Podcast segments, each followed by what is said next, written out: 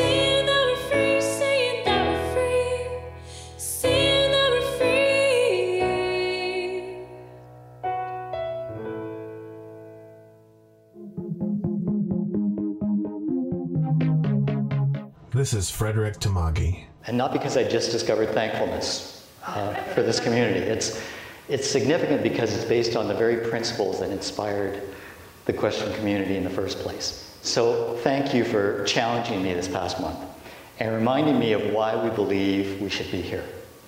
Now, without sharing the whole manifesto, and there is a manifesto for sure that launched our journey close to 2 years ago now, I'll just share three words taken right from our website. These three words express how some of you challenged me during the holidays, and then how others motivated me to emerge afterward, a more enlightened and determined questioner. Now, the three words are cynicism, provocation, and illumination. Now, after our last presentation, Do We Have a Compass?, which was kind of epic, and by some reports, way too long, there was a reaction. Now, first, I had an inner reaction that caused me to think, at a minimum, what just happened? And at a maximum, why are we even doing this? Then there was an outer reaction from community members, starting with, well, cynicism. The details of the cynicism would be a great discussion for another time, but for tonight, let's just say that I was provoked into cynicism myself, and then provoked to ask yet again, why are we even doing this? Now, this was my inner reaction to that question, speaking those three words in three-word answers. Why are we even doing this? Well, my reaction was to be cynics, to be provocateurs, to be illuminators. Now, really, I thought, can we really be all of those things? So your cynicism about the presentation started it all. Then I was provoked into the deeper question of purpose beyond the presentation. And then, as others shared their provocations with me, quite unexpectedly, I was shocked into, well, illumination. Not once, but twice, I learned of your provocations, more or less stated something like this. You know, Fred, since the last gathering, I have not been able to stop thinking about my compass.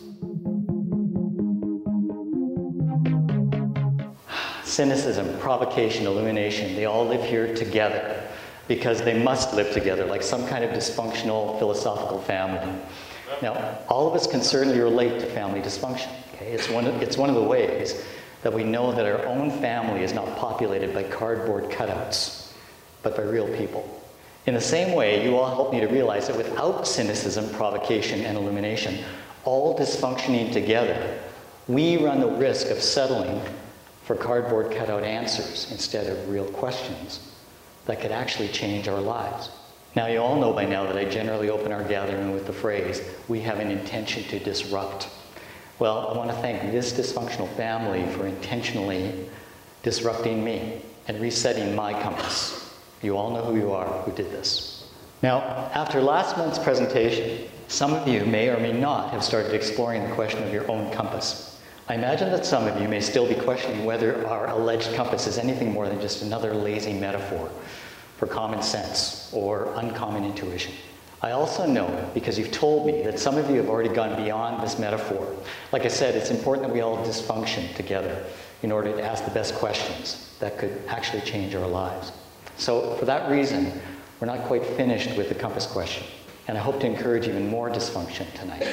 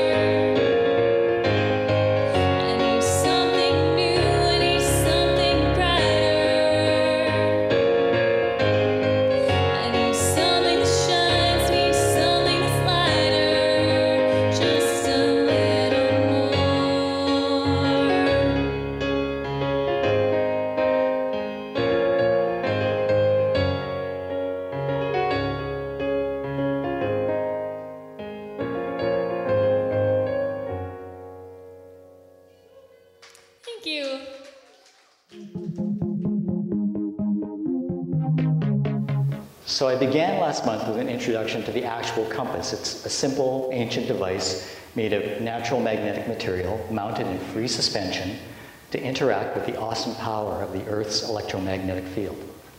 Now, whether it's a 4th century Chinese lodestone compass or a modern-day magnetometer, the principles of the compass are universal, they're enduring, and surprisingly, they're deeply philosophical. Now, the compass represents, to us, the essential power of electromagnetism, the ability to navigate through the unknown, and our confidence in the existence of true north. I then moved from the actual compass to describing how our society has attempted to articulate the human compass, if there is one. Remember these from last month? Personal compass is a blueprint or a mission that can be engineered or created by us based on what we want or where we want to go. The moral compass, everyone's familiar with this one, is one's ability or natural feeling to judge right and wrong and act accordingly based on morals and virtues. Now, those morals and virtues can be ours or they can be somebody else's. The inner compass, well, the inner compass, it's our gut, it's our intuition, it's our inner knowing, it's our instinct, it's feelings, it's heart, it's conscience, it's God, or it's not any of these or any definition of ourselves. One inner compass guru put it this way, you know, you are just a mirror for the unfolding manifestation of life that has very little, if anything, to do with you. You're just a mirror. So my hope for last month was to encourage you to explore the possible existence of your own compass. Now, what actually happened was the inspiring dysfunction that I described earlier. I was inspired to explore this question in a completely different way, to which I will attach the very same hope. So how about it? Have you ever created a personal compass or a personal mission for yourself? Anyone? Are you following or struggling with a moral compass that's been created for you? Have you identified your gut, your feelings, your conscience, your heart, your God, anything else or nothing at all as your inner compass? Or do you still think that your compass is only another lame excuse for wishing you knew what to do or where to go in your life? Now, regardless of which compass group you think you're in, including the compass deniers, if there are some, I want to drop this new, more down-to-earth question on you. Did you know that there's evidence, well-accepted scientific evidence, that numerous species of animals have an actual biological compass built into their bodies. Now, everyone has heard of the miraculous navigational skills of homing pigeons and migratory salmon, sea turtles, dolphins, honeybees, monarch butterflies, and many other animals. We've also heard stories of missing family pets. I don't know if Charlie's ever done this, but miraculously returning to their homes from many miles away, sometimes after weeks or even months. Even much simpler creatures, like fruit flies and worms, termites, and even some types of bacteria have been proven to possess remarkable geonavigation and orientation abilities. Scientists have studied these animals for decades, learning how such impressive navigational feats are possible. Hard scientific research has concluded that these amazing examples of living compasses are a result of various naturally occurring abilities, like these. Some animals practice solar positioning. They have both active and genetic memories, so for example, for landmarks, for smells, for noises, and colors. Some sea creatures practice hydrodynamic reception, specific sensitivity to different types of underwater waves. A lot of animals have multidimensional vision, okay? Both in acuity and analysis. Some animals measure time and distance and can easily measure time and distance using their abilities. Now, there are some animals that utilize a single navigational tool, and still others are able to combine and synergize multiple tools. For example, each year, the famous monarch butterfly migrates over 3,000 miles from Canada and the northern US to Florida and Mexico for the winter, and then returns north for the spring and summer, covering another 3,000 miles. Now, this remarkable species accomplishes the long journey through the use of two coordinated biocontrol mechanisms. One mechanism is based on timekeeping clock neurons in their antenna. The other mechanism is a set of azimuth neurons in their eyes. Now, azimuth is a navigational term for the position of a point in the sky relative to magnetic north. In the monarch butterfly, these azimuth neurons in their eye monitors the position of the sun. The ongoing coordination of antenna-based flight timing and visually-based solar positioning keeps the butterfly's epic course inerrant. It's pretty amazing. Okay, solar positioning, genetic memory, hydrodynamics, visual intelligence, neural timekeeping. All of these are living examples of compass in the animal kingdom. Now, I did save one last example of compass, one last natural tool, which might point our discussion further along the path, our own path to truth. One remarkable common denominator shared by many of the world's most remarkable animal navigators is the discovery of biogenic magnetite deposits in their anatomy. Biogenic means biologically produced, okay? Now, you might remember that lodestone, which is a form of magnetite, was the key component of the ancient compass because of its inherent electromagnetic properties. Magnetite ore was long thought to be an exclusively geological phenomenon, produced in the heat and the pressure of the earth. But in the 1990s, scientists were able to detect trace elements of biogenic magnetite in a diverse group of living organisms, ranging from simple bacteria to insects, to fish, to amphibians, to birds, to mammals. The presence of magnetite, now a known biological phenomenon, has supported other important research into animal navigation. It's now confirmed that biogenic magnetite enables animals to interact with the Earth's magnetic field, just like the compass. Not finished yet. The same science that detected biogenic magnetite in navigating animals has also been detected in the human brain and other structures, including our nasal ethmoid bone. It's right here. The ethmoid bone structure has corollaries in migratory birds, their beaks, fish, their snouts, and numerous other mammals, okay? It's now well known that these magnetite-infused noses are the medium for these animals' interaction with the Earth's magnetic field. Now, did any of you know that we humans share this primordial compass with homing pigeons and dolphins? Do any of you wonder why we have additional deposits of magnetite in our brains? This is part one of this presentation. Part two will be continued in the next podcast episode.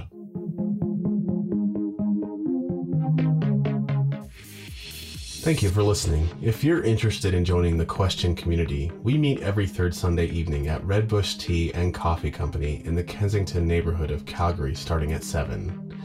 You can participate in the online discussion on our Facebook page, which is The Question, or on Twitter at TQCOM. That's at TQCOMM. Our website is www.thequestion.ca. Thanks again for listening, and remember that our answers are only possible because of our questions.